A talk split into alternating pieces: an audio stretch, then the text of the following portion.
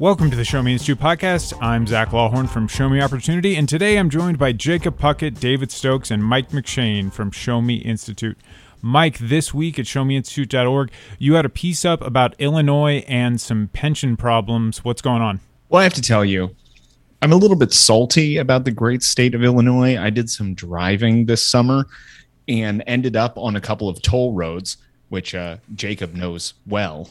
Um, and I was amazed that for as dysfunctional of a state as the land of Lincoln is, they had shut down a couple of the toll plazas and whatever. And I drove through them. They were able to track me down with a bill for the missed tolls in like 10 days, some crazy thing. And to know what a mess that state is related to everything, I was like, of course, this is the one thing that you can do well. But one thing that they can't do well is manage their pensions. And there was a report from our um, our friends over at Illinois Policy. I think it. I think the report came out last week where they were just looking into um, how much uh, the state of Illinois spends servicing their pensions. And they found that for the 2021 22 school year, 39% of education dollars will be spent on pensions. And to put that in like some perspective, education and spe- education spending in Illinois since the year 2000 has grown about 17%, which is like pretty normal for most states around the country. But teacher and administrator pension costs have grown 458% over this time period. And so I think we're sort of lucky in Missouri to have this train wreck happening right across the river from us that we can look over and say, this is what happens when you don't manage your pensions well, when you don't make the necessary contributions, when you make assumptions that are way too rosy about what they're going to be able to do. Um, and so we should look over there and sort of feel sorry for our neighbors, but also say we shouldn't make the same mistakes that they are. So, how does Missouri stack up against Illinois right now? What's what's our status?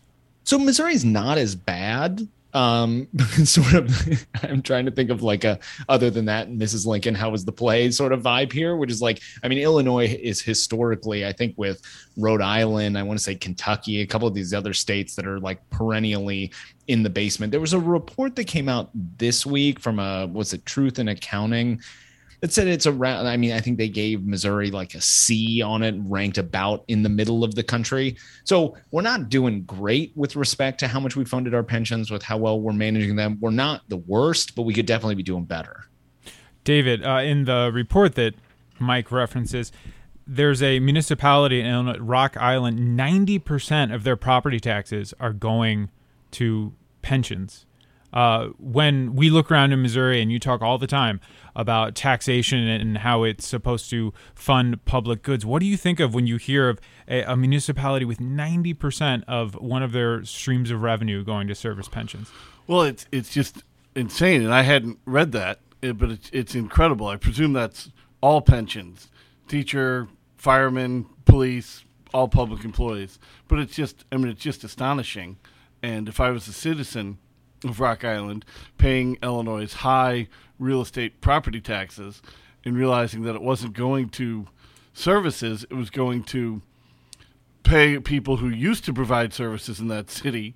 Uh, I'd be I'd be just infuriated. I'm, I don't know of anything in St. Louis even close to that, but it does it does remind me of a, a decade or so ago, a little longer, when the Slay administration in the city of St. Louis was really fighting hard to rein in the, the fireman's pension in the city of St. Louis, which itself was was growing out of out of control, and they were able to make some changes to it. Just require a, a, little bit higher contribution from the from the employees, make promises of a little lower in the future. You know, cuts to future firemen, all the all the things you do on the edges that can, in the long run, make make major changes. And that was really one of the major accomplishments of the Slay administration in St. Louis. But now, now just in this past year, they, they passed a bill to rescind many of those changes. I'm sorry, it was passed, but the mayor, Mayor Krewson, vetoed it, and thankfully her veto was upheld. You know, they never these public employee groups they never stop. Like they've got people on the payroll whose whole job is to watch their pension and look for every opportunity to expand it, protect it. I use air quotes around the word protect it, and and because that's that's their goal to expand that pension to as large as you can make it. And the people of Rock Island paying ninety percent of their taxes to pensions is uh, incredible and appalling, but a direction in which more places seem to be headed. Mike, you were a teacher. What was the conversation like around pensions, that sacred cow, when you were teaching? And can you provide any insight on if that has changed when, when stories like this come out? If you're a public school teacher in Illinois, what's the conversation in the teacher's lounge? Well, to be fair, I was actually a Catholic school teacher. So I um, was never in the public school teachers lounge, but I can actually tell you um, a sort of funny thing about this. I think of all of the stuff I've ever written about, and because of my sort of pro- political proclivities, I tend to write about relatively controversial things in education. I think the system needs to change, and that tends to be uh, a subject of controversy. There is nothing that has evoked sort of hatred and response like talking about pensions. I mean, um, we were just talking before we started filming. I thought the everyone should go onto the Show Me Institute's YouTube channel and see Jacobs responding to the comments on his toll um, roads because toll roads is another one of these. I remember for years, whenever the Show Me Institute would write about the soccer stadium in St. Louis, for whatever reason, that brought just like insanely angry people out of the woodwork. But for me, it was pensions um, and some work that I had done with Show Me Institute years ago with James Shuls, who was then at the University of Missouri St. Louis and, and has been affiliated with the Show Me Institute as well. Um, we went like viral on Facebook, all these uh, teacher groups that were trying to shut down. We were just trying to, we had this crazy idea that if we were going to talk about changing the pension system, we should maybe survey teachers and ask them how they would like their pensions to change. And um, some of the sort of alphabet soup groups got a hold of that and started all these Facebook things and it went nuts. And it like ended up members of my family saw like through their own Facebook webs, like, hey, what are you doing, man? And I had to talk to any number of people. So pensions for whatever reason, I think part of it, I think what David mentioned is exactly right. That, that, there are people who have very concentrated benefits. They want the pension system to work a certain way. They lobby for it, and there and so they muddy the waters around so many things. Like for example, whenever we're talking about changing pensions, we're talking about changing pensions for new teachers or for new municipal employees or others. Very rarely do we talk about actually changing any benefits that uh, folks might receive. Now, there's been some talk about sort of cost of living adjustments and others, but by and large, we're not talking about existing people. We're talking about what would happen for new folks, but that's never brought up. So, whenever we would talk about reforming pensions, we would have retired folks say, How I can't you know, I can't believe you would cut my pension or any of those. I'm like, whoa, that's not what we're talking about at all. We're talking about reforming new things, but it is a really, really, really hot button issue. Um, and um, that makes sort of talking about uh, reforming it uh, pretty nasty at times. All right, moving on to a topic which um, draws uh, no negative attention or reactions from anyone corporate tax rates. So, Jacob, uh, we just celebrated Missouri's first Clean Energy Week, and uh, you wrote a couple things up at showmeinstitute.org, and one of them was looking at corporate tax hikes. There's a lot of discussion in Washington right now with the infrastructure bills and the soft infrastructure bills being thrown around. One of the pay fors is we're going to raise corporate taxes. And people say that's just taxes on corporations. You had a different take on it. What was it? Right. Well, one thing to keep in mind is that corporate taxes have spillover spillover effects. So these companies that then have to pay more taxes end up passing those costs along to their customers, no matter what industry they're in. And, and electric utility industry is no different.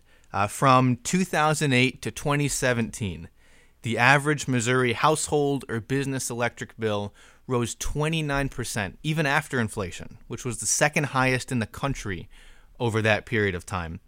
But then, right around 2017, you had the Tax Cuts and Jobs Act, which cut corporate tax rates from 35% to 21%. And Missouri's large investor-owned utilities started cutting, uh, started cutting customers' rates because they then had you know, their their rates cut as well. And in in 2018 alone, Missouri customers of those big four utilities saved over $159 million. So, for the first time in a decade, their electric rates went down specifically because of a corporate tax rate decrease. And of course, you can then flip that around and imagine the opposite. If corporate tax rates go back up, guess what? Your electric bills are probably going to go back up too. And David, you have a lot of experience with this particular issue when it comes to special taxing districts and TIFs. And you hear all the time people disregard maybe the potential negative downstream impacts that, uh, yeah, we're giving these tax credits away or uh, we're giving this TIF money away, but it's not really going to impact people. Uh, in an everyday basis, what, what do you have to say in situations like this where uh, we're talking about spending trillions and trillions of dollars and the hand wave pay fors um, don't people don't understand that they really will have have impacts. What do you have to say to that? Well, I'd say there's there's no such thing as a, a, free lunch, and there there never has been, and there there never will be. And look, in the state of Missouri, people cash in hundreds of millions of dollars of tax credits every year. Some of them may be issued the prior year, some of them may be issued five years before, or so on. And that's money that's tax money that's collected from people now that's just given away and doesn't provide any any public benefit. It in the short, it's just somebody who it's usually done by somebody who didn't actually do the thing that it was even given for in the first place. Somebody who bought the tax credit for 90 cents on the dollar or 85 cents on the dollar, whatever it was worth on the market. So it's just a trading scheme, and the banks make a lot of money being those middlemen for those tax credits. But it just, it is real money. I mean, TIF money is real money. It's uncollected future money that other people have to make up. Tax credits are real money. That's money that t- taken from taxpayers, given away to, to certain people who bought the tax credits that don't provide a service at that time. So it's it's all it's all real money. The three and a half trillion dollar infrastructure package is not going to cost zero dollars, as the Biden administration said. It's going to cost three and a half billion trillion dollars. Excuse me, three and a half trillion. Uh, they can say that it's not due to new taxes or whatever. It's not going to add to the national debt, and that may well be true. But don't say just because it's not going to add to the debt that it's not going to cost any money. And there's the famous story on that of when they wanted to build the the first the St. Louis's downtown convention center, uh, initially called the Cervantes Convention Center, around 1980, when the then mayor uh, Schoemehl was trying to convince a group of grizzled veteran wily aldermen that this what why they needed to build this convention center. And it too had was going to be paid for with special taxes and tax credits and all this circle of things. And according to the story I've heard multiple times from very reliable sources, Mayor Schoemehl said to this grizzled, wily, experienced, smart group of aldermen that building this convention center wasn't going to cost anything. And one alderman, Alderman Red Villa, who'd been around a long time, looked at him and said, "Are you telling me you really are you really saying it's not going to cost anything?" And Mayor Schoemehl looked at him and said, "Yes, this convention center isn't going to cost us anything." And Alderman Villa said, "Well, why don't we just build two of them then?" because he knew how absurd the idea that it wasn't going to cost anything is. And it's that same thing that you're going to hear in Webster Groves that the TIF for that thing isn't going to cost the taxpayers anything. You're hearing it with Hotel Bravo in uh, Kansas City Star columnist who wrote, "Why? How could anybody oppose the Hotel Bravo TIF? It doesn't cost the taxpayers anything." Well, these statements are are preposterous and often, oftentimes being sold by people who have an active interest in the deal. And anytime, anytime taxpayers hear at any level of government that a new service or a new function, as justified as it may be in some cases, when they hear it's not going to cost them anything, you should immediately know that you're being probably sold a bill of goods there.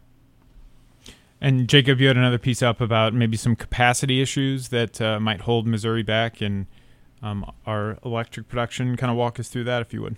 Sure. So electricity has to run on transmission wires. It gets gets the electricity from where it's generated to where it's needed, but these wires can only carry so much electricity at one time.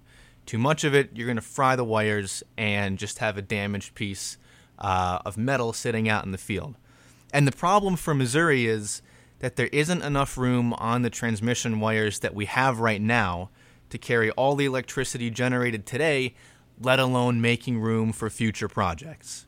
And specifically, this is a problem in northern Missouri, which is one of the most, let's call it congested, one of the most congested parts in the Midwest for electric transmission.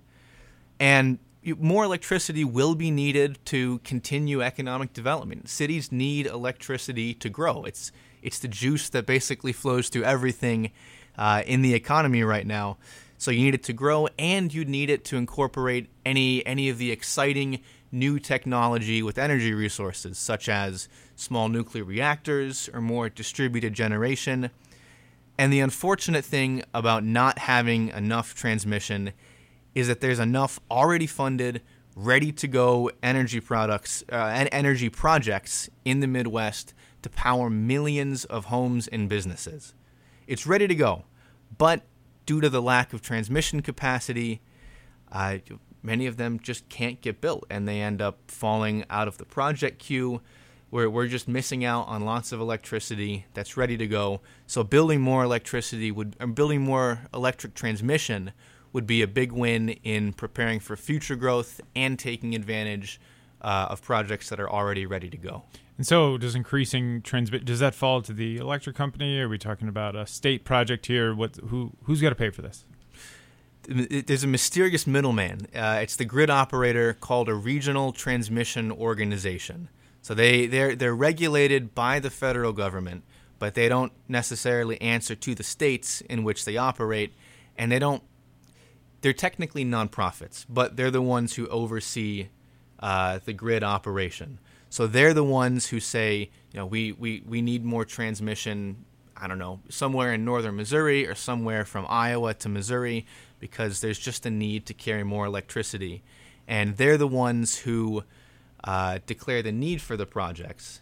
But unfortunately, they are essentially playing word games with some project classifications, and they're allowing these monopolized utilities to rack up high bills to, to pay for these projects when they don't need to be. If they would just open open these building projects up to a competitive bidding process, uh, they could save a lot of money just by having other companies give their input on how this line should be constructed. So a through line here, competition good. More or less. Yeah. All right.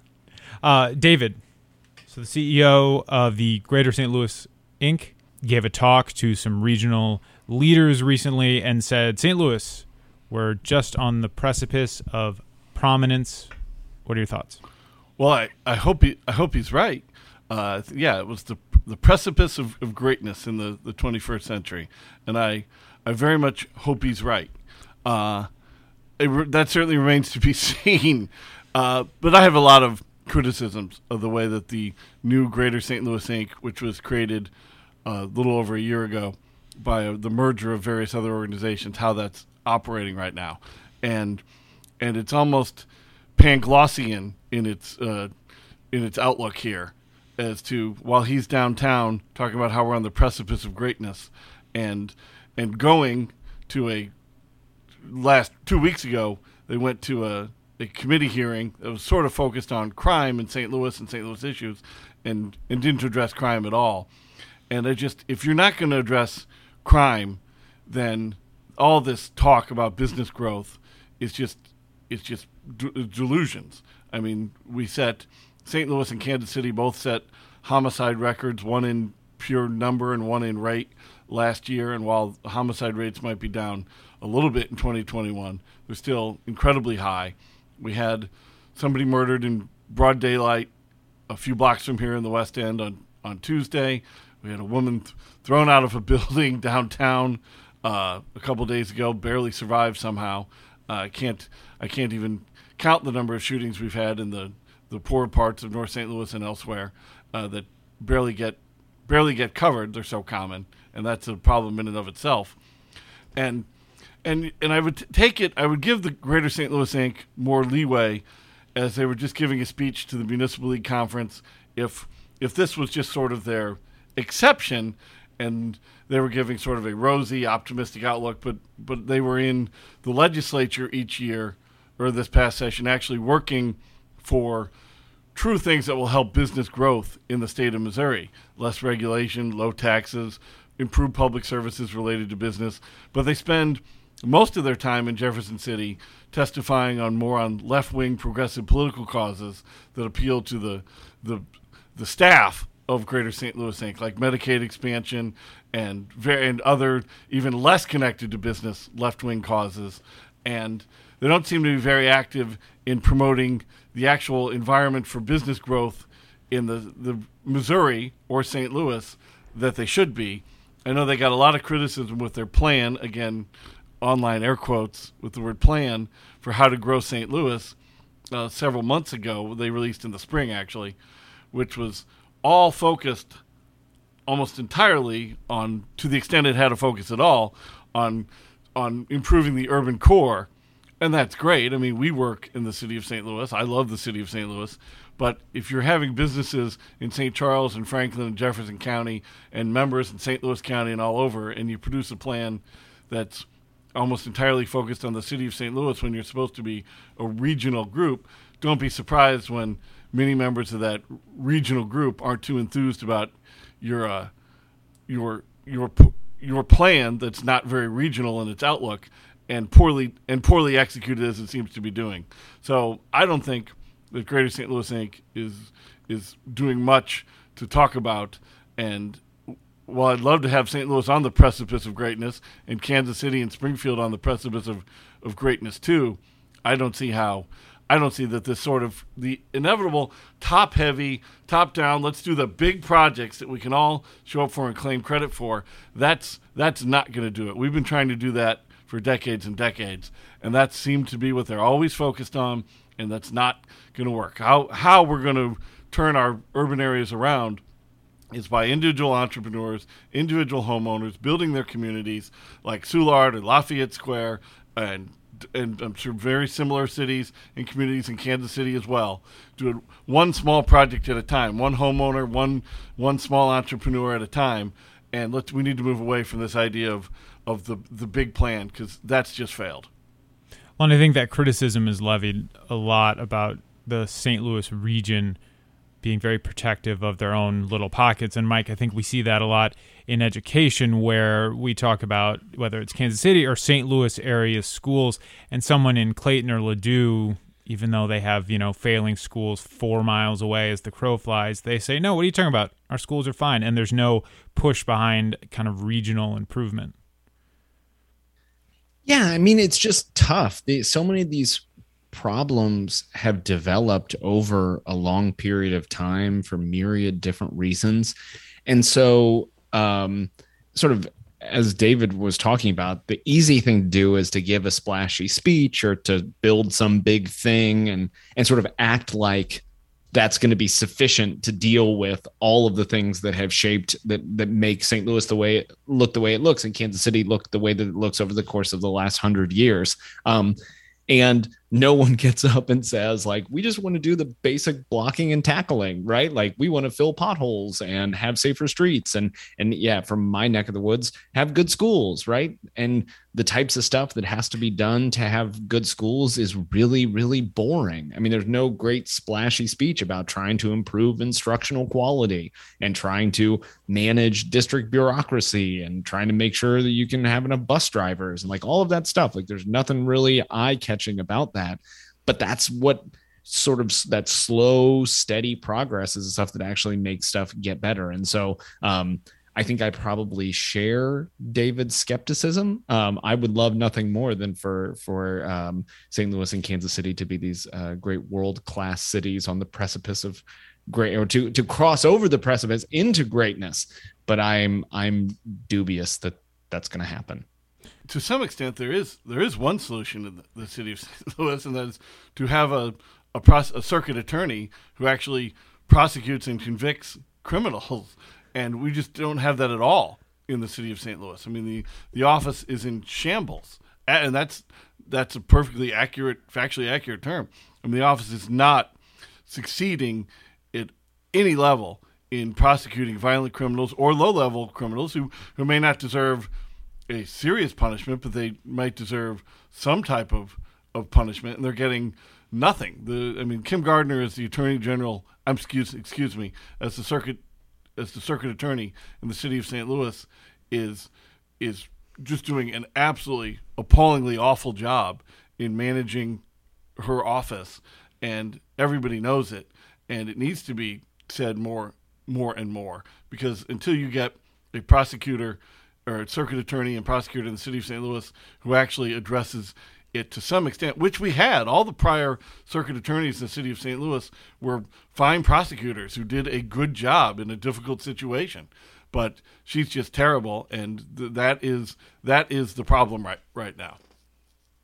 All right. And you know what? I- I think I was gonna say I think the story in Kansas City is a slightly different one, and I think it's interesting doing kind of comparing and contrasting between Kansas City and St. Louis. I think one of the problems in Kansas City is that Kansas City and the sort of civic leaders of Kansas City and sort of entrepreneurs and other folks that are there have a story that they want to tell about Kansas City. That Kansas City is a city on the rise, right? That its best days are um, ahead of it and that it's all this growth. And if you look at all of the stuff that's happened in Kansas City's downtown, I mean, a lot of places, and again, as, as you know, someone who lived uh, various parts of my 36 years um, in that city, I agree. There's been really cool development that's taken place. There have been shifts in populations. We had a huge sort of expansion of folks. Now people do want to move back into the city, and some neighborhoods are being revitalized. I think a lot of really cool stuff is happening there.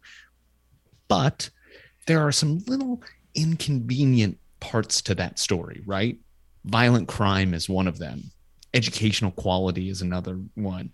The kind of cronyism around economic development and all of that stuff is another one. And i think and whether you're at the newspaper or whether you're on television or whether you're in city hall or in one of these development groups all of that stuff is just like inconvenient. So it's just yeah that's a problem but it's a problem over there or it's a problem with that group or it's like not as bad as people say or and so i think that that prevents the sort of populace of, of Kansas City from really wrapping their arms around that issue, um, around the issue of crime, but then also a lot of these other thorny issues around education, all of those things. It's inconvenient to the story that Kansas City wants to tell about itself, and therefore it's not told in its full detail.